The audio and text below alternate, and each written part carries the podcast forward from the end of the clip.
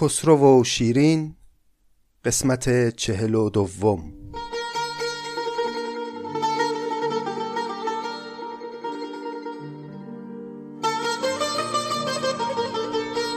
سلام.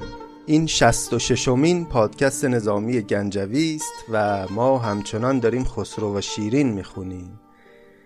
دیدیم که در یکی دو قسمت قبل داستان یه دفعه کلی به لحاظ زمانی جلو اومد. بعد از اینکه ازدواج کردن خسرو و شیرین نظامی برامون گفت که کم کم این دوتا از سالهای جوانی فاصله گرفتند و روزگاری بر اونها گذشت و اندک اندک یه جور پختگی همراه با اندوه و یک نوعی از آرامش غمناک در احوالات خسرو و شیرین پیدا شد.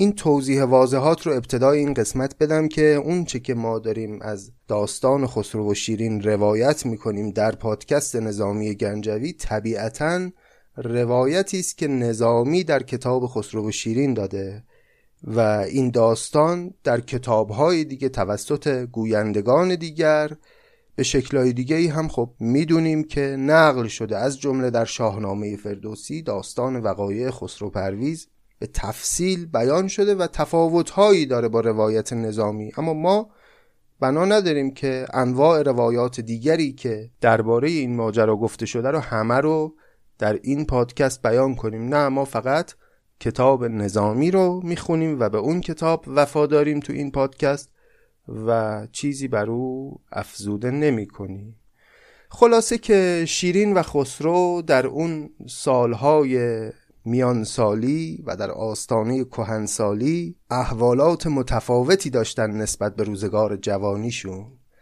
شیرین خسرو رو به عدل و عبادت و کسب دانش دعوت می‌کرد. خسرو هم اوقاتش رو یا در آتشکده میگذروند و در حال عبادت یا در جوار معلم خودش بود. بزرگ امید که مرد دانشمندی بود و از او چیز یاد می‌گرفت و کسب علم و دانش می‌کرد. دلخوشیش هم در همه این سالهایی که پا به سن گذاشته بود خسرو شیرین بود. یعنی این دوتا کلا دلشون به هم خوش بود. دلشون به هم گرم بود. در خلوت و جلوت اوقات رو با هم میگذروندن. اما در این سالهای میانسالی و کهنسالی یه موضوعی خیلی خیلی نگران می‌کنه خسرو رو و اون هم رفتارهای ناخوشایند فرزند شیرویه است. شیرویه پسریه که از مریم برای خسرو باقی مونده و از همون بچگی رفتارهای ناپسندی از خودش بروز می‌داد. یکی از مهمتریناش هم این بود که از همون روز عروسی خسرو و شیرین احساس می‌شد که این آقای شیرویه به مادر خونده خودش یعنی شیرین نظر داره. وقت عروسی خب شیرویه نه سال بیشتر نداشت اما با همون سن و سال کم روز عروسی جلوی جمع گفته بود که ای کاش شیرین زن من می‌شد به جای اینکه زن پدرم بشه. خلاصه که رفتارهای این پسر به هیچ وجه شایسته یک شاهزاده اون هم شاهزاده ایران و کسی که بناس جانشین خسرو بشه نبود. و اگه یادتون باشه طبق قرارداد خسرو با قیصر بنابر این بود که پسری که از مریم به دنیا میاد جانشین خسرو بشه در پادشاهی که دشمنی های ایران و روم یه خورده فروکش کنه. و خب این موضوع هم طبیعتا باعث می شد که خسرو خیلی بیشتر دلنگران و ناراحت رفتارهای شیرویه باشه. این روزها هم که خسرو پا به سن گذاشته شیرویه دیگه بزرگ شده و گردنی کلوف کرده و بیش از قبل داره مشکل درست می‌کنه. دیدیم در پایان قسمت قبل یه روزی خسرو با بزرگ امید درد دل کرد درباره شیرویه و گفت که من دیگه آسی شدم از دست این پسر. نه بر شیرین نه بر من مهربان است. نه با همشیرگان شیرین زبان است. گفت نمی‌دونم چی کار باید بکنم با این فرزند ناخلف. و دیدیم که بزرگ امیدم گفت که نگران نباش او جوان هنوز و این رفتارهاش از جوانی و خامیه و کمی که روزگار بر او بگذره کم کم خوی و خصلت نیک خودش رو نشون میده. و در واقع بزرگ امید فقط به نوعی دلداری داد به خسرو برای اینکه خیلی سر پیری قصه نخوره. تا اینجای قصه رو خونده بودیم و حالا ببینیم که نظامی ادامه ماجرا رو چطور برامون روایت می‌کنه.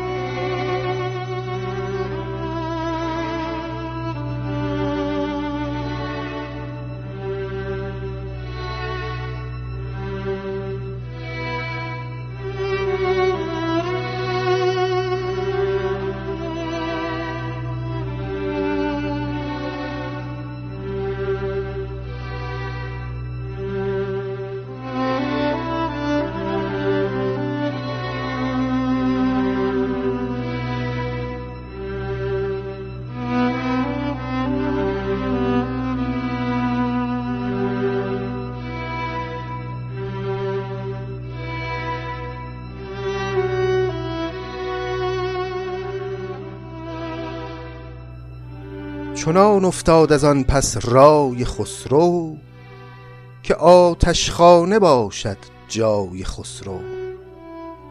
نسازد با همالان هم نشستی کند چون موبدان آتش پرستی پس خسرو دیگه در این سالهای پا به سن گذاشتن تصمیم گرفت که بیشتر وقتش رو در آتشکده و در حال عبادت بگذرونه. دیگه اون تمایل به جذابیت های دنیا مثل قبلها در خسرو نیست و علاقه ای چندان نداره که بره بشینه روی تخت تاقدیس و حکمرانی کنه و پادشاهی کنه و بیشتر سعی می‌کنه وقت خودش رو در آتشخانه بگذرونه. چنان افتاد از آن پس رای خسرو که آتشخانه باشد جای خسرو. نسازد با همالان هم نشستی همالان یعنی همکاران و شریکان و منظور بزرگان درباره. نسازد با همالان هم نشستی کند چون موبدان آتش پرستی. چو خسرو را به آتشخانه شد رخت چو شیر مست شد شیرویه بر تخت.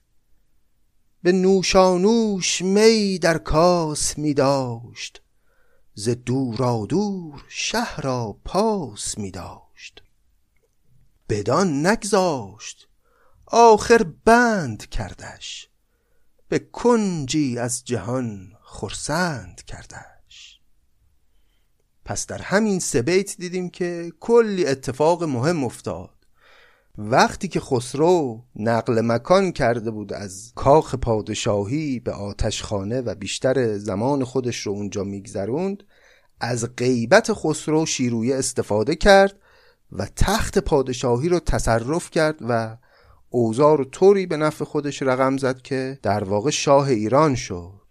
چو خسرو را به آتش خانه شد رخت چو شیر مست شد شیرویه بر تخت. به نوشانوش می در کاس می داشت ز دورا دور شهر را پاس می داشت. یعنی بر تخت پادشاهی برای خودش داشت. عیش و نوش می کرد و در عین حال حواسش هم به خسرو بود که یه وقتی فعالیتی نکنه کاری نکنه که بخواد پادشاهی رو پس بگیره. و بعد از اون بدان نگذاشت آخر بند کردش. یعنی به همین هم راضی نشد و در نهایت خسرو رو به بند کشید و او رو زندانی کرد. به کنجی از جهان خرسند کردش. دیدیم که نظامی معمولا بخشهایی از داستان که مربوط میشه به اتفاقات سیاسی و وقایع تاریخی رو خیلی سریع ازش عبور می‌کنه. قبلا هم داشتیم و دربارهش سخن گفتیم. خیلی سریع عبور می‌کنه و اونجاهایی که می‌رسه به مباحث عاطفی و روابط انسانی بین شخصیت ها اونجاها رو خیلی مفصل و با جزئیات نقل می‌کنه. اینجا هم در قالب سه بیت کلی اتفاق سیاسی که رخ داده بود رو بیان کرد که شیرویه از رفتن خسرو به آتشکده و نبودش در کاخ پادشاهی استفاده کرد و شرایط رو طوری برگردون که خودش بشه پادشاه ایران و به جای پدر بر تخت نشست و در نهایت خسرو رو به بند کشید و به کنجی از جهان خورسند کردش و خسروی که یک روزی بر بخشهای عظیمی از دنیا حکومت می کرد حالا به یک قرفه کوچک در یک زندانی قانع بود.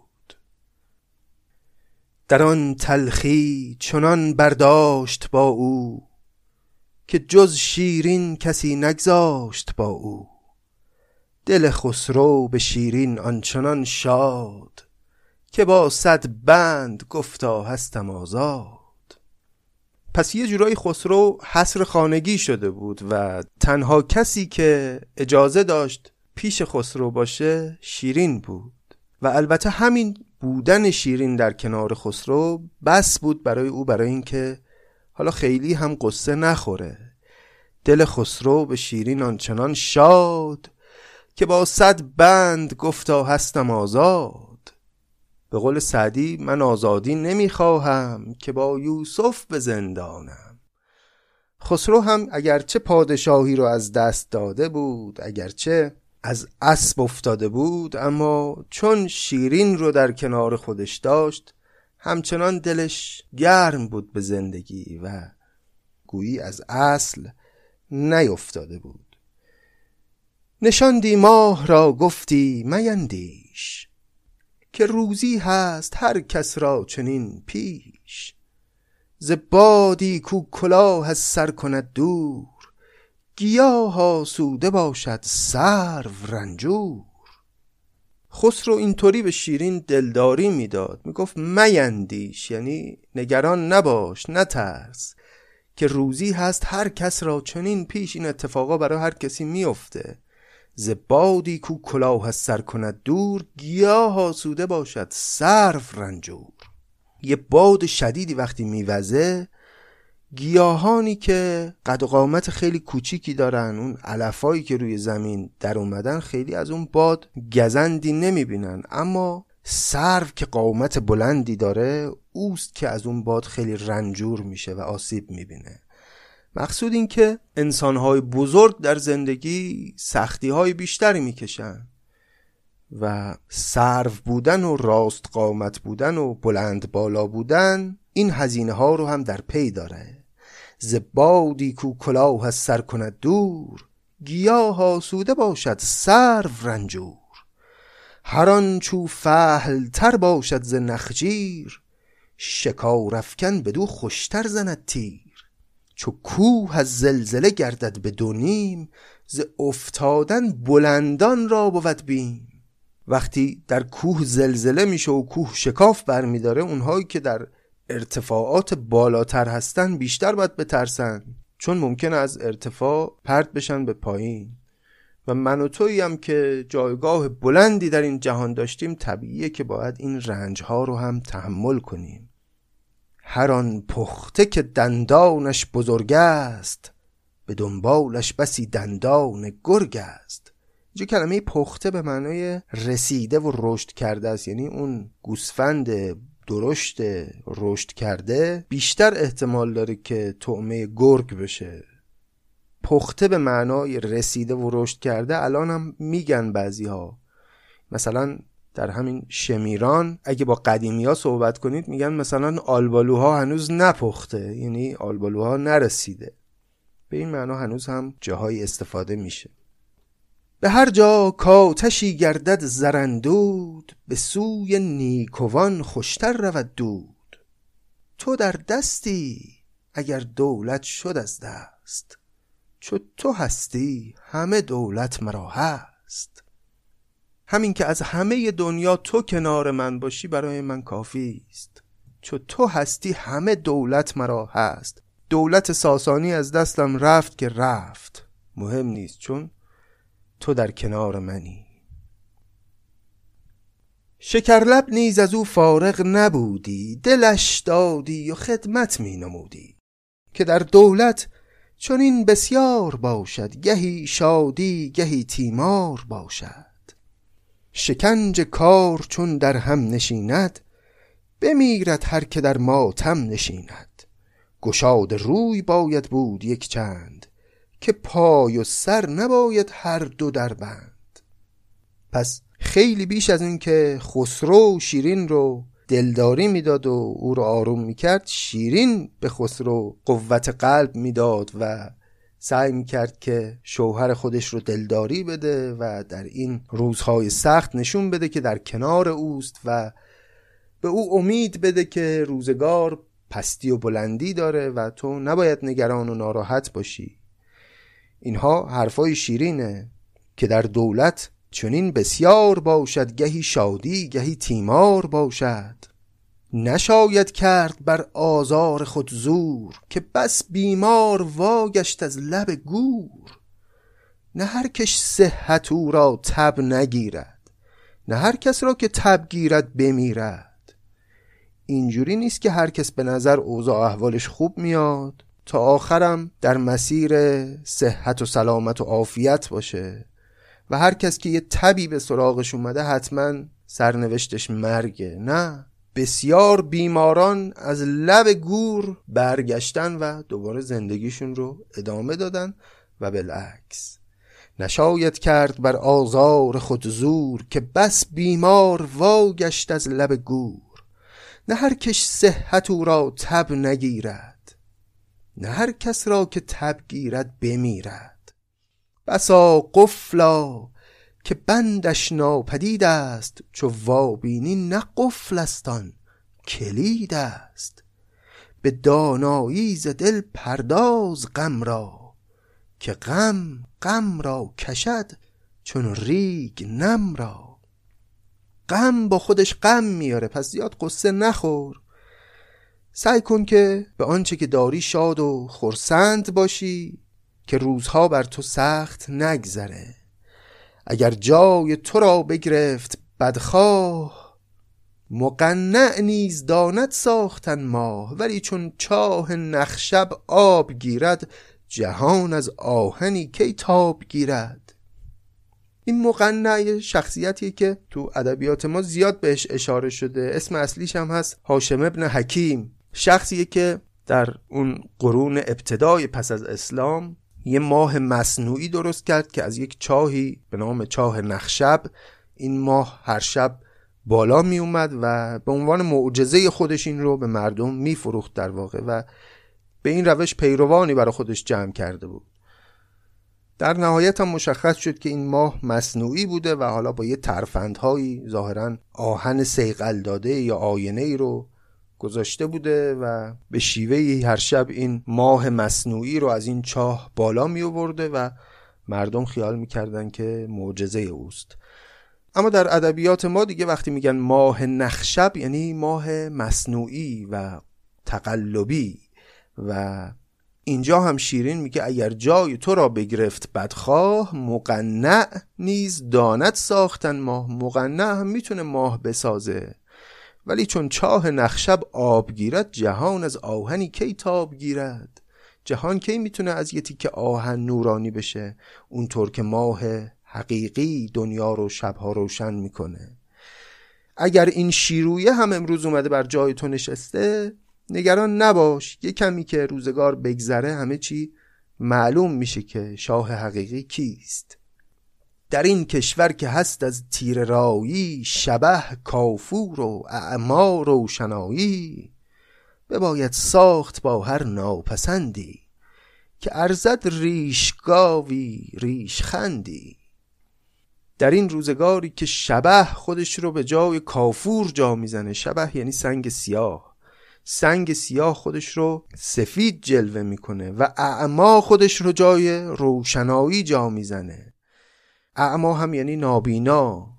و در این روزگاری که همه چیز وارونه شده باید با این ناسازی ها و سختی ها ساخت بباید ساخت با هر ناپسندی که ارزد ریشگاوی ریشخندی.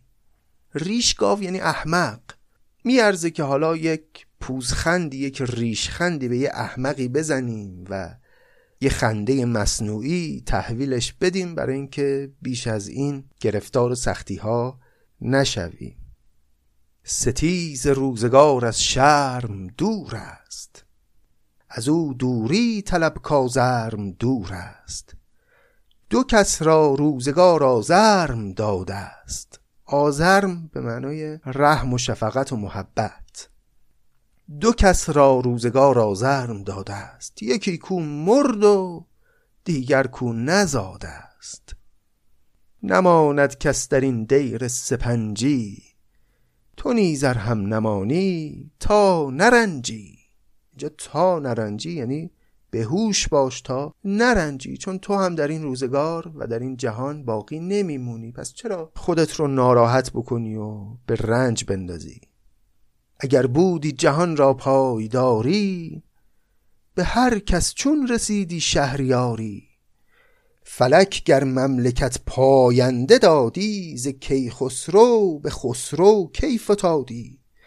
اگه قرار بود تقدیر و فلک و آسمان و سرنوشت مملکت رو به طور دائمی بده به پادشاهان که این پادشاهی از پادشاه کهنی مثل کیخسرو به توی خسرو پرویز نمی رسید فلک گر مملکت پاینده دادی ز کیخسرو به خسرو کی فتادی اینکه پادشاهی دست به دست میشه میون شاهان به این معناست که موقتیه و هیچ دولتی پاینده نیست. کسی کو دل بر این گلزار بندد چو گلزان بیشتر گریت که خندد. اگر دنیا نماند با تو مخروش چنان پندار کفتت بارت از دوش. اگه دنیا رو از دست دادی به خودت فکر کن که یه باری و از دوشت زمین گذاشتی.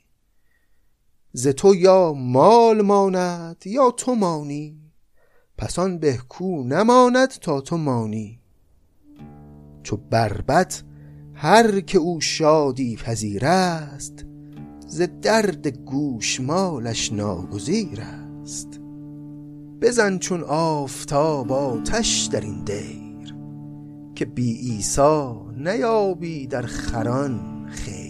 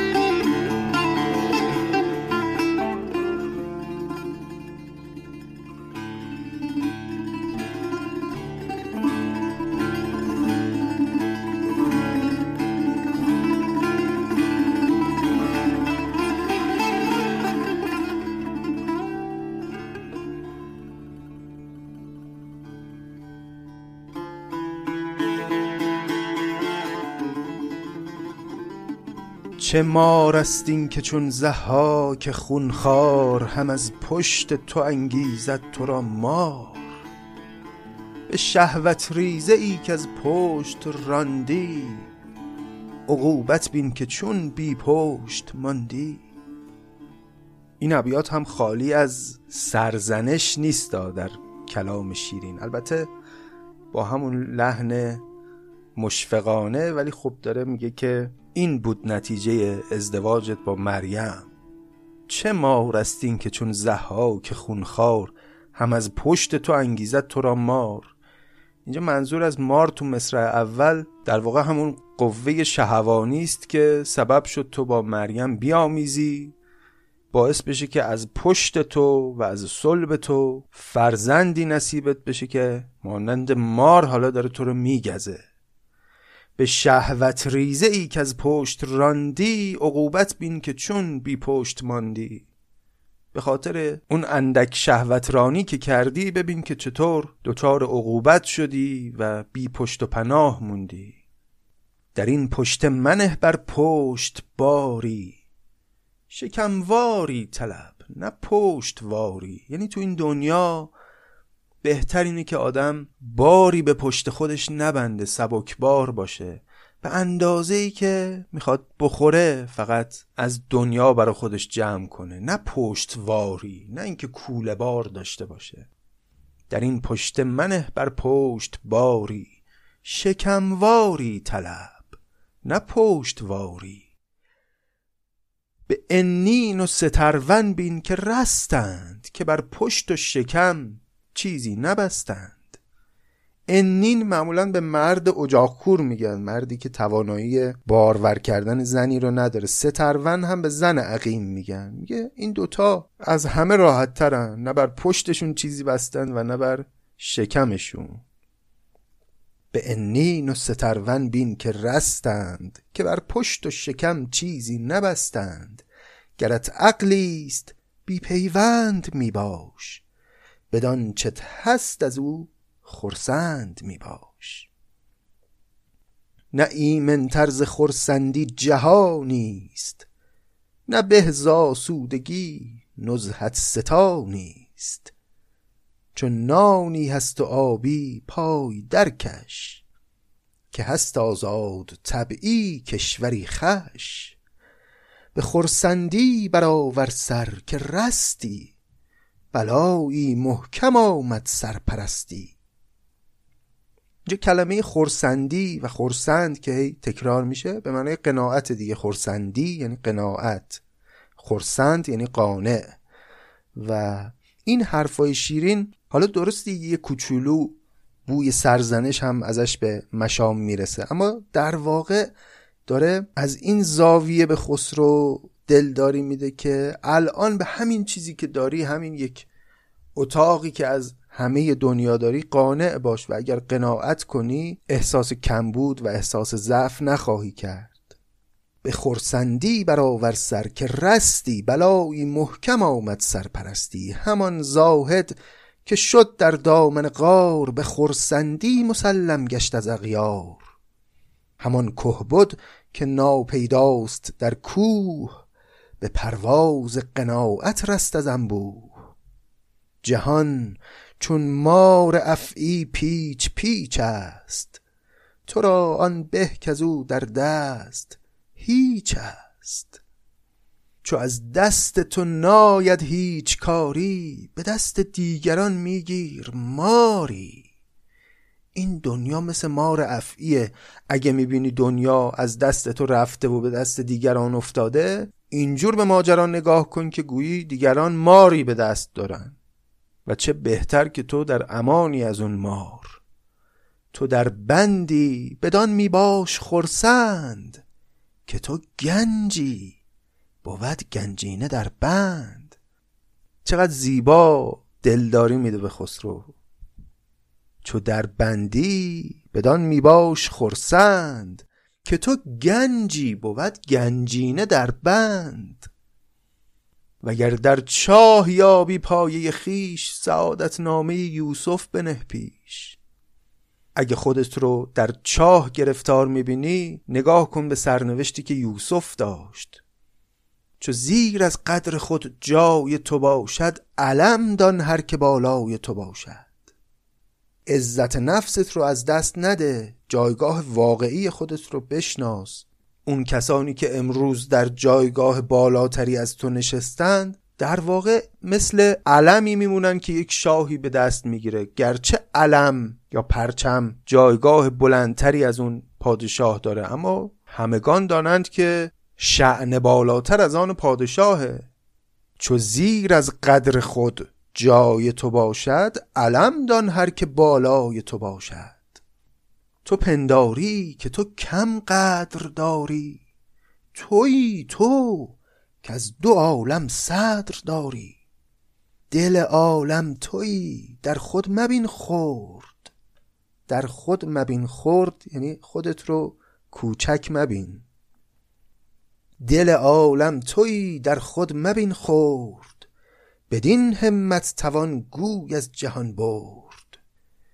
چنان دان کیزد از خلقت گزیده است جهان خاص از پی تو آفریده است. بدین اندیشه چون دلشاد گردی ز بند تاج و تخت آزاد گردی. اگه شعن واقعی انسانی خودت رو بدونی خودت رو محتاج تاج و تخت نمی‌بینی. بدین اندیشه چون دلشاد گردی ز بند تاج و تخت آزاد گردی وگر باشی به تخت و تاج محتاج زمین را تخت کن خورشید را تاج. چقدر حکیمانه داره این سخنان رو شیرین به خسرو میگه. یه رابطه ای داره نظامی اینجا برقرار می‌کنه بین عزت نفس و قناعت. کسی که شعن خودش رو بالا می‌دونه و حقیقتا برای خودش یک جایگاه بلند انسانی قائله و احساس کمبود نمی‌کنه علاقه چندانی هم به مظاهر دنیا نداره به زرق و برق دنیا نداره. چون اغلب این زرق و برق های دنیا و تجملاتی که انسانها برای خودشون جمع می‌کنن برای اینه که برخی از کمبودهای درونی خودشون رو جبران بکنن. و چقدر نظامی دقیق بیان کرده با مثال هایی که زده. دل عالم تویی در خود مبین خورد بدین همت توان گوی از جهان برد. انسان رو چقدر بهش بها داده. چنان دان کیزد از خلقت گزیده است جهان خاص از پی تو آفریده است. بدین اندیشه چون دلشاد گردی ز بند تاج و تخت آزاد گردی. و بعد از این هم جالبه میگه وگر باشی به تخت و تاج محتاج زمین را تخت کن خورشید را تاج. اگرم واقعا دل تخت و تاج می‌خواد تخت و تاج که فقط اونی نیست که پادشاهان دارن. تو برای خودت فکر کن کل زمین تخت پادشاهی توه خورشید هم تاجی است بر سر تو. انسانی که حقیقتا قانع زندگی کنه یه همچین شعنی داره و اینجوری لذت می‌بره از زندگی خودش. یعنی قناعت رو گذشتگان ما همیشه برابر گرفتن با توانگری. سعدی هم میگه ای قناعت توانگرم گردان که ورای تو هیچ نعمت نیست. و اینجا هم دیدیم که شیرین چطور مشفقانه و دلدارانه خسرو رو قوت قلب بهش میده و سعی می‌کنه که به او یادآوری کنه که تو هنوز همون خسرو پرویز بزرگی برای من. بدین تسکین ز خسرو سوز می‌برد. بدین افسان خوش خوش روز می برد شب آمد همچنان آن سرو آزاد. سخن می گفت و شه را دل همی داد. روز به سر رسید و شب فرا رسید و همچنان شیرین با گفتن این سخنان دل خسرو رو گرم می کرد و این دو دل داده امیدوار بودن بلکه شاید روزگار ورقی بخوره و این سیب سرنوشت که داره در هوا چرخ می‌خوره روی خوشش رو یک بار دیگه نشان بده. اما حقیقت اینه که امروز شیرین و خسرو با اون همه جلال و شکوه با اون همه قدرت و شوکت افتادن گوشه زندان شیرویه و روزهای سیاهی را دارن طی می‌کنن.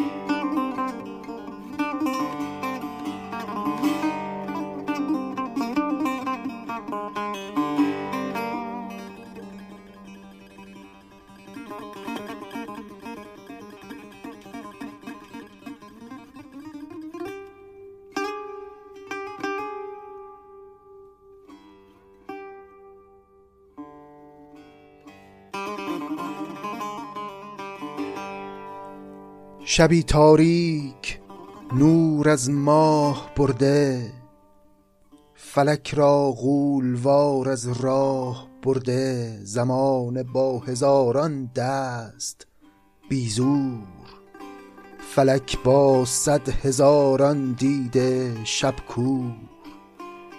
شهنشه پای را با بند زرین نهاده بر دو سیمین ساق شیرین. بت زنجیر موی از سیم گون دست به زنجیر زرش بر مهره می بست. ز شفقت ساقهای بند سایش همی مالید و می بوسید پایش. پس شب تاریکی رو نظامی داره تصویر می‌کنه که خسرو و شیرین در اون دخمه در اون زندان کنار هم خوابیدن و پاهای خسرو در زنجیره اما همین پاهای دربند رو گره زده به پاهای سیمگون شیرین و شیرین هم داره پاهای خسرو رو که به جهت قل و زنجیری که بهش وصله درد می‌کنه میماله و میبوسه بلکه کمی شوهرش رو تسکین بده. شهنشه پای را با بند زرین نهاده بر دو سیمین ساق شیرین. بت زنجیر موی از سیم گندست به زنجیر زرش بر مهره میبست. ز شفقت ساقهای بند سایش یعنی اون ساقهایی که ساییده شده به بند و آسیب دیده. ز شفقت ساقهای بند سایش همی مالید و می بوسید پایش. حکایت های مهرنگیز می گفت که بر بانگ حکایت خوش توان خفت. به هر لفظی دهن پرنوش می داشت. بر آواز شهنشه گوش می داشت. پس شیرین برای خسرو حرف می‌زد حکایت می‌گفت داستان می‌گفت و در عین حال او رو نوازش می‌کرد بلکه خسرو کمی خوابش ببره. حکایت های مهرنگیز می‌گفت که بر بانگ حکایت خوش توان خفت. چو خسرو خفت و کمتر شد جوابش به شیرین در سرایت کرد خوابش. همچین که خسرو خوابش بود و دیگه جواب حرفای شیرین رو نمی‌داد شیرین هم کم کم خوابش گرفت. چو خسرو خفت و کمتر شد جوابش به شیرین در سرایت کرد خوابش. دو یار نازنین در خواب رفته فلک بیدار و از چشماب رفته. جهان می گفت کامد فتنه سرمست سیاهی بر لبش مسمار میبست. خسرو و شیرین خوابیدند اما فلک بیدار آسمان بیدار سرنوشت داره نگاهشون می‌کنه. جهان می‌گفت کامد فتنه سرمست جهان هشدار می‌داد که فتنه ای در راهه. سیاهی بر لبش مسمار میبست. سیاهی شب اما میخ میکوبید به دهان جهان بلکه این فتنه رو لو نده. فرود آمد ز روزن دیو چهری نبوده در سرشتش هیچ مهری. چو قصاب از غضب خونی نشانی چون نفات از بروت آتش فشانی. چو دزد خانه بر کالا همی جست سریر شاه را بالا همی جست. پس ناگهان وقتی که خسرو و شیرین خوابیدن یک فرد دیو چهری یک انسان دیو صورت دیو صفتی از روزن اون زندان وارد خوابگاه خسرو و شیرین شد.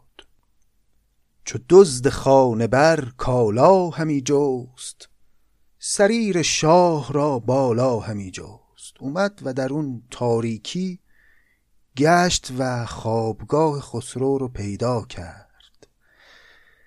به بالین شه آمد تیغ در مشت جگرگاهش درید و شم را کشت. چنان زد بر جگرگاهش سر تیغ که خون برجست از او چون آتش از میغ. چو از ماهی جدا کرد آفتابی برون زد سر ز روزن چون عقابی.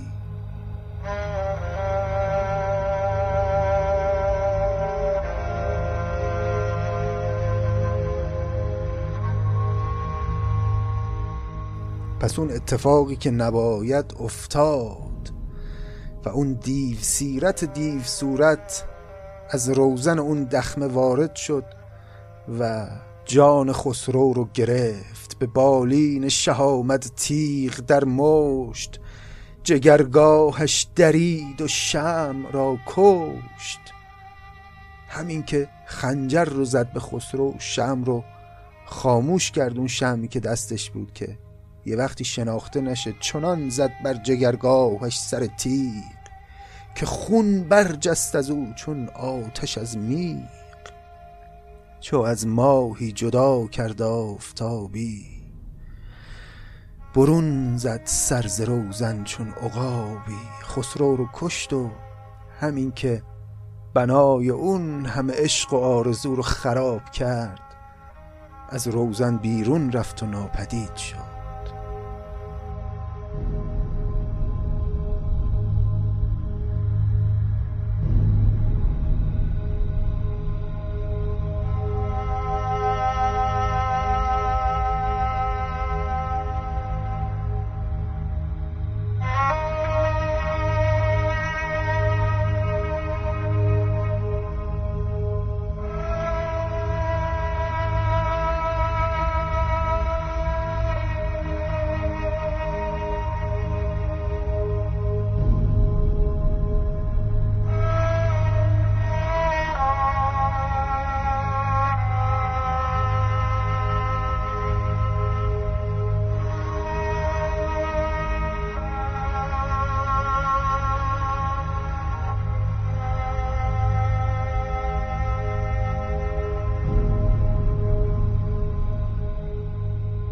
ملک در خواب خوش پهلو دریده گشاد چشم و خود را کشته دیده.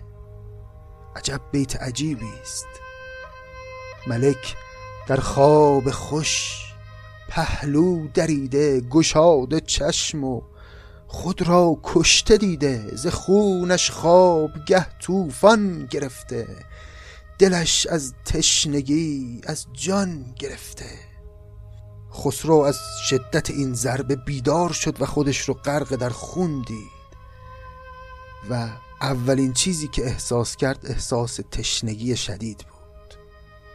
ز خونش خواب گه طوفان گرفته. دلش از تشنگی از جان گرفته. یعنی از شدت تشنگی از جان سیر شده بود.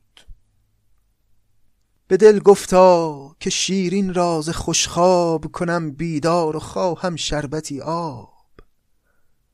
دگر ره گفت با خاطر نهفته که هستین مهربان شبها نخفته. چو بیند بر من این بیداد و خاری نخسبد دیگر از فریاد و زاری. همان بهکین سخن ناگفته باشد. شوم من مرده و او خفته باشد. عجب. با خودش گفت خسرو بذار شیرین رو بیدار کنم. تو این لحظات آخر عمر که همینجوری خون داره از من میره یه شربتی آب به من بده. اما بلا فاصله دوباره گفت که دگر ره گفت با خاطر نهفته که هستین مهربان شبها نخفته. چند شبه که شیرین خوب نخوابیده. بذار بیدارش نکنم این یه شب و راحت بخوابه چو بیند بر من این بیداد و خاری نخسبد دیگر از فریاد و زاری. اگه این وضعیت منو ببینه که دیگه نمیخوابه تا صبح. همان بهکین سخن ناگفته باشد.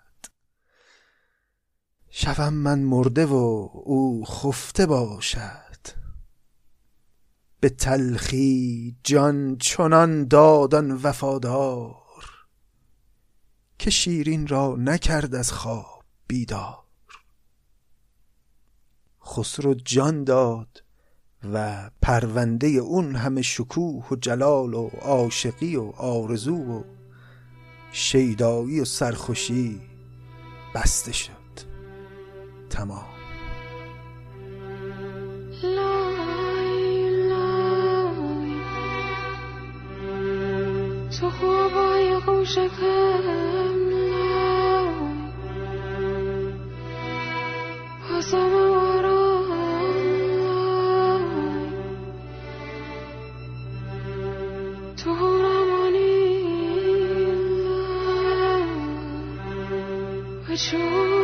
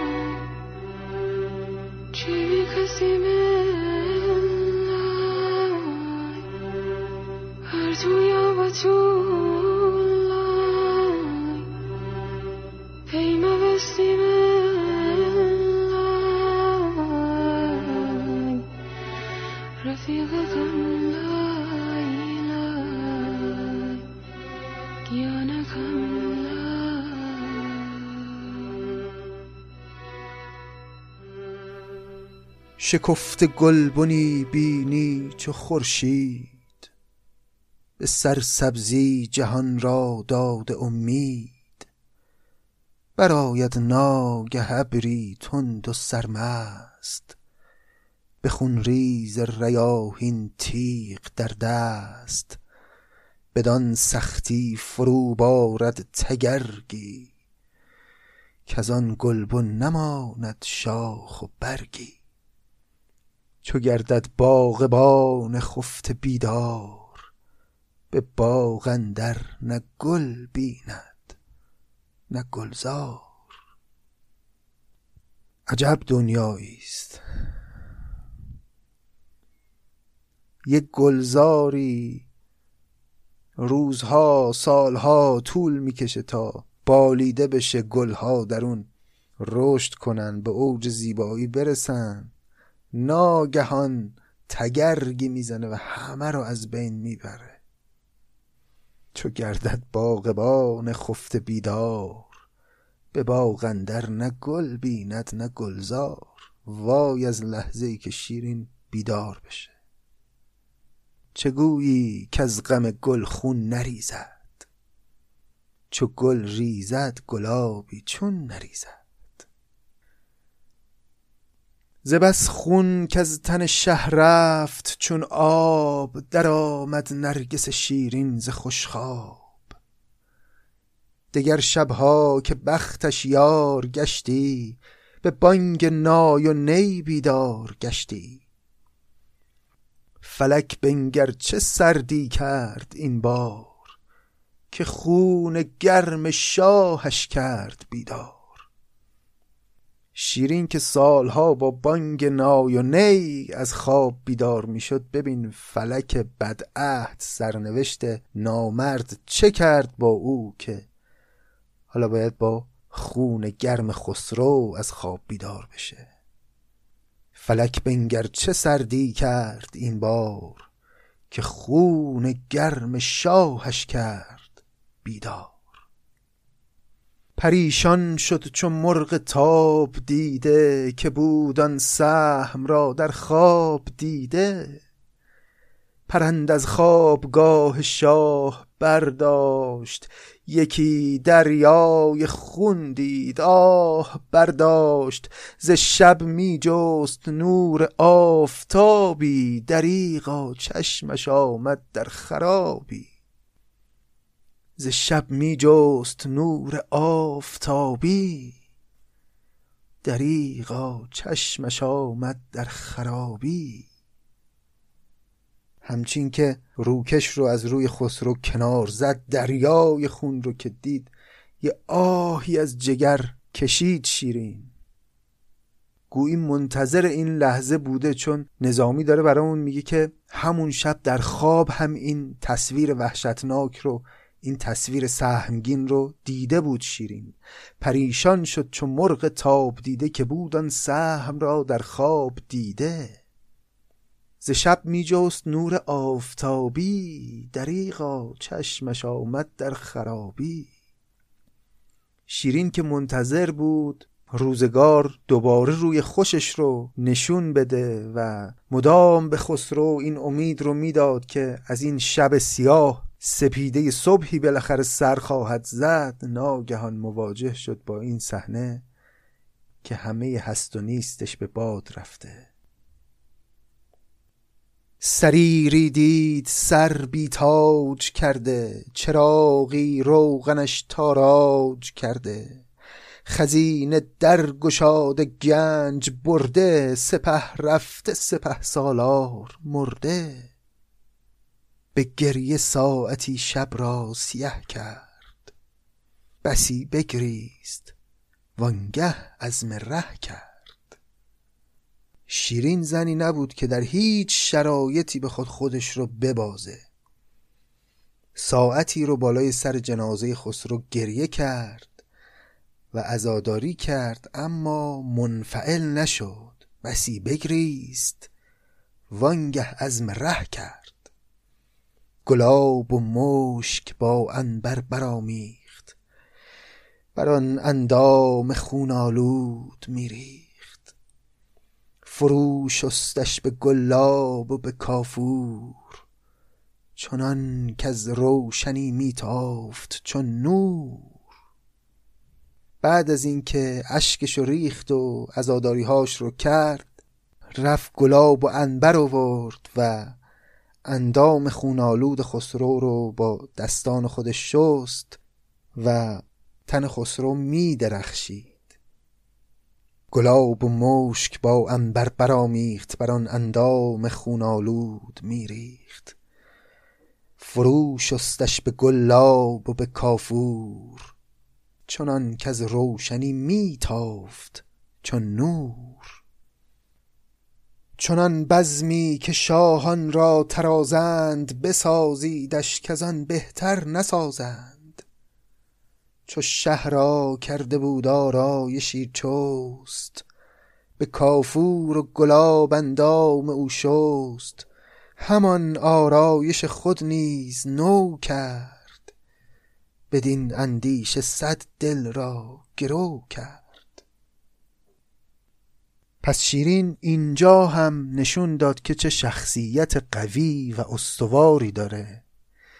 این زن که به نوعی یک زن آرمانی است از دیدگاه نظامی بعد از اینکه اون صحنه وحشتناک رو باهاش مواجه شد و محبوب همه این سالهای خودش رو غرق در خون دید اشکاش ریخت و ازاداریهاش رو کرد و اما بعد منفعل نموند. خیلی سریع خودش رو جمع و جور کرد و اندام خونین خسرو رو به گلاب و انبر شست و رفت به دنبال اینکه یک مراسم شایسته و درخوری رو ترتیب بده برای او.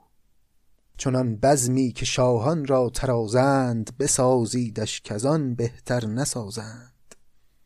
چو شه را کرده بود آرایشی چست به کافور و گلاب اندام او شست. همان آرایش خود نیز نو کرد. بدین اندیشه صد دل را گرو کرد. بعد از اینکه جنازه خسرو رو آراست خودش رو هم به زیبایی آرایش کرد و با شکوه تمام بدون اینکه ضعف نشون بده مقدمات تشییع و تدفین خسرو رو فراهم کرد. اجازه بدید داستان رو همینجا متوقف کنیم و ادامه ماجرا رو بگذاریم برای قسمت آینده که نظامی برامون هم از شیرویه خواهد گفت و هم از حال شیرین و البته از مراسم تدفین خسرو پرویز آخرین پادشاه بزرگ و قدرتمند ساسانی. اگر با این ابیات نظامی دلتون لرزید یا گوشه چشمتون تر شد واقعا تعجبی نداره. ما مخاطب یکی از جانسوزترین تراژدی های جهان هستیم. حقیقتا روایت نظامی در لحظاتی که عاطفی میشه سنگ رو به گریه وامی داره و این نشان دهنده اون درون شعلور این شاعر بزرگه. سبک شعری نظامی و جنس بلاغتی که در شعرش به کار می‌گیره جزو کم مخاطب ترین انواع سبکی شعر فارسیه. یعنی شاعرانی که هم دوره نظامی هستند مثل مثلا خاقانی گرچه شاعر بزرگی خاقانی هم. اما مردم در طول تاریخ خیلی اقبال به شعر خاقانی نشون ندادن. اما نظامی هم اگرچه بلاغتش بسیار شبیه به بلاغت خاقانی اما آنچنان صدق عاطفی در کلامش جریان داره و آنچنان سخنی که میگه از سویدای جانش برمیاد که حقیقتا جگر انسان رو سوراخ می‌کنه و خلاصه گر سنگ از این حدیث بنالد عجب مدار. از همتون ممنونم که مخاطب با وفای شعر نظامی هستید و تا اینجای داستان رو پیش اومدید با ما. دمتون گرم. اگر دلتون خواست می‌تونید از طریق لینکی که در توضیحات همین قسمت هست از این پادکست حمایت مالی بکنید. گرچه شنیدن پادکست رایگانه و اگه دوست داشتید می‌تونید کمک کنید که این چراغ همچنان روشن بمانه. خبر دارید که پادکست سعدی هم به تازگی کارش رو شروع کرده و اونجا هم قراره که با جهان یک شاعر بزرگ دیگه آشنا بشیم به لطف همراهی و دوستی عاشقان ادبیات. نمی‌دونم چرا دلم نمی‌خواد این قسمت رو تمام کنم. اون صحنه که خسرو از خواب بیدار شد و خودش رو غرق در خون دید و به قول نظامی خودش رو کشته دید. و تشنه بود و دلش نیمد شیرین رو از خواب بیدار بکنه حقیقتا از یاد نرفتنی است. و نشون میده که این خسرو چقدر فرق کرده بود با خسروی سالهای جوانی. صحنه بیدار شدن شیرین از خواب رو هم که خب میشه واقعا صدها ساعت براش روزه خوند و گریه کرد. امیدوارم غم نبینید. امیدوارم داغ عزیز نبینید و خیلی مراقب خودتون باشید تا قسمت آینده. خدا نگهدار.